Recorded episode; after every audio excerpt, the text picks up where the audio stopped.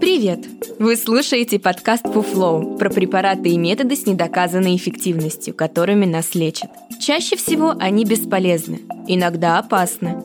Мы проверили их по науке и знаем о них всю правду. В первом сезоне мы рассказывали про неработающие лекарства, а во втором проверяем бездоказательные практики и народные методы. Каждый выпуск – новая процедура, которая вам не нужна – Подкаст Фуфлоу делает медицинская редакция проекта Купрум. Подписывайтесь на нас и ставьте оценки там, где слушаете. Так больше людей узнает, на что не стоит тратить время и деньги. Голова болит, во рту пересохло, тошнит, обещаешь себе больше никогда не пить. Распространенное состояние на утро после пары стопок, рюмок, бокалов и кружек. Хорошо, что в аптечке есть шипучая таблетка, которая поможет от похмелья. Или не поможет. Давайте разбираться. Что такое похмелье? Чтобы разобраться в эффективности популярных средств от похмелья, давайте выясним, что стоит за неприятными симптомами, возникающими на утро после употребления алкоголя. Умеренное обезвоживание. Алкоголь подавляет высвобождение вазопрессина, гормона, который удерживает жидкость в организме. Из-за этого увеличивается мочеиспускание и потеря жидкости. Отсюда возникают жажда, усталость и головная боль. Раздражение стенок желудка и кишечника. Алкоголь напрямую раздражает слизистую оболочку органов желудочно-кишечного тракта, что приводит к тошноте и дискомфорту в животе. Воздействие ацетальдегида. Ацетальдегид образующийся из алкоголя в печени, живет не так долго, но успевает оказать свое токсичное воздействие на саму печень, поджелудочную железу, мозг и многие другие органы. Воспаление. Спирт усиливает воспалительные реакции в организме. Из-за этого в похмелье человек может чувствовать недомогание и головную боль, как во время простуды или другой болезни. Нарушение сна. После употребления спиртных напитков человек быстрее засыпает, но его сон поверхностный и фрагментированный. Из-за этого на утро он чувствует себя разбитым. Алкозельцер. Эти шипучие таблетки вспоминаются первыми, когда речь заходит о похмелье. По инструкции принимать их надо, растворяя в стакане воды. В состав алкозельцера входят три ингредиента ацетилсалициловая кислота, всем известный аспирин, бикарбонат натрия, пищевая сода и лимонная кислота. Клинических испытаний алкозельцера как средства, облегчающего симптомы похмелья, на данный момент нет. Может быть, пользу приносят отдельные вещества, входящие в его состав? Только отчасти. А вот побочные эффекты от них куда серьезнее, чем само похмелье. Аспирин – это нестероидное противовоспалительное средство. Следовательно, с воспалением и головной болью он действительно может помочь. Однако этот препарат обладает множеством побочных эффектов. Например, он повышает риск возникновения желудочно-кишечного кровотечения у людей с гастритом и язвенной болезнью или при сопутствующем употреблении алкоголя, даже если гастрита и язвы нет. Возможно, от одной таблетки алкозельцера ничего страшного не случится, но по инструкции рекомендуется пить две таблетки каждые 4 часа.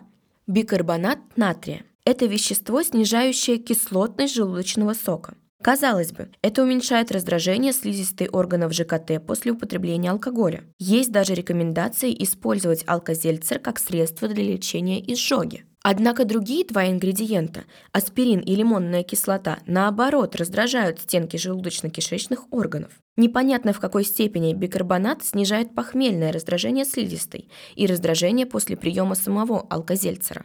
Наконец, лимонная кислота. Ее предполагаемая роль – ускорить нейтрализацию продуктов обмена спирта за счет включения в цикл Крепса, главный энергетический цикл клеток. Увы, нет никаких доказательств того, что лимонная кислота способна извне вклиниться в этот цикл и стимулировать его. Антипохмелин. В отличие от алкозельцера, антипохмелин не лекарственное средство, а биологически активная добавка. Это означает, что его производитель не обязан проводить клинические исследования эффективности и безопасности. Достаточно лишь подтвердить состав средства. Вот из чего состоит антипохмелин янтарная кислота, фумаровая кислота, глутамат натрия, аскорбиновая кислота, витамин С и глюкоза. Янтарная и фумаровая кислоты принимают участие в цикле Крепса, как и лимонная кислота. И точно так же, как для лимонной кислоты, мала вероятность их влияния на энергетический цикл клетки при приеме в качестве добавки. Глюкоза не уменьшает симптомы похмелья. Она способна лишь смягчить обменные нарушения, возникающие во время приема алкоголя, причем в меньшей степени по сравнению с фруктозой. Значительной помощи не стоит ждать и от витамина С. Глутамат – это молекула, приводящая к возбуждению нейронов в головном мозге. Алкоголь подавляет его выработку, но уже после спиртных напитков мозг стремится восстановить баланс и увеличивает содержание возбуждающего нейромедиатора.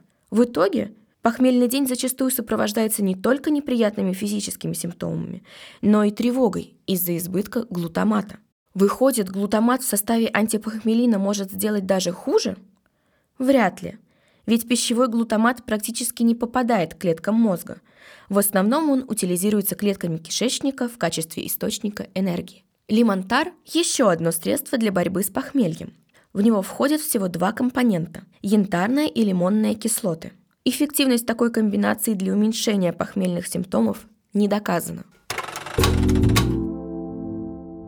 Алкодетокс. Как и антипохмелин, алкодетокс относится к БАДам – вот что в него входит. Витамин С, янтарная кислота, салицин, пантотеновая кислота, танины, 5-гидрокситриптофан. Салицин – вещество, похожее на аспирин своим строением, функциями и, возможно, побочными эффектами.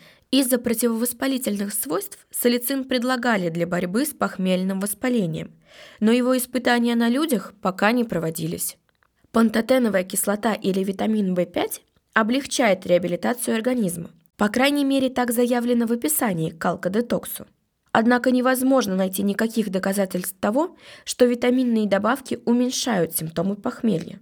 Танины скорее способствуют более тяжелому похмелью, чем его лечению. Эти вещества и другие фенольные соединения, содержащиеся в красном вине, могут быть ответственны за головную боль. 5-гидрокситриптофан часто используется как пищевая добавка, которая повышает уровень серотонина в мозге. По некоторым данным, это помогает при тревоге и вообще способствует нормализации настроения. Вроде бы полезная вещь во время похмелья. Правда, крупных исследований 5-гидрокситриптофана пока нет. К побочным эффектам этого вещества относится, как ни странно, та же тревога, а еще его не стоит сочетать с другими лекарствами, которые могут повышать уровень серотонина, например, с некоторыми антидепрессантами. Белый уголь с добрым утром. В состав этого БАДа входят янтарная кислота, таурин, диоксид кремния. Согласно исследованию на мышах, таурин способен уменьшить повреждение печени, вызванное употреблением алкоголя. Вот только мышам давали его за один час до приема этанола, а не тогда, когда уже наступило похмелье. В ходе другого исследования ученые выяснили, что таурин, содержащийся в популярных газированных напитках, увеличивает активность альдегид-дегидрогеназы, фермента печени, ответственного за разрушение токсичного ацетальдегида. Правда, это исследование проводилось в пробирке, а не на людях. Иных доказательств пользы таурина нам найти не удалось. Диоксид кремния – сорбент, который должен связывать и выводить из организма токсические продукты обмена алкоголя. Правда, абсорбирующий эффект диоксида кремния в качестве самостоятельного лечебного средства до сих пор не исследован. Этот сорбент, если он работает, способен избавить организм только от тех токсинов, которые остались в просвете желудка и кишечника. Спирт и его метаболиты, попавшие в кровоток, для диоксида кремния недоступны. Но есть и хорошая новость. Диоксид кремния безопасен для организма. Это подтверждено Управлением по санитарному надзору за качеством пищевых продуктов и медикаментов США, FDA. Выходит, угля в белом угле вообще нет.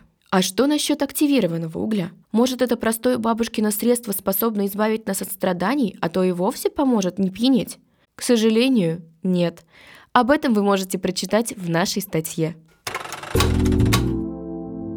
Что в итоге делать при похмелье? В интернете можно найти и другие антипохмельные средства. Увы, ни одно из них пока не доказало свою эффективность.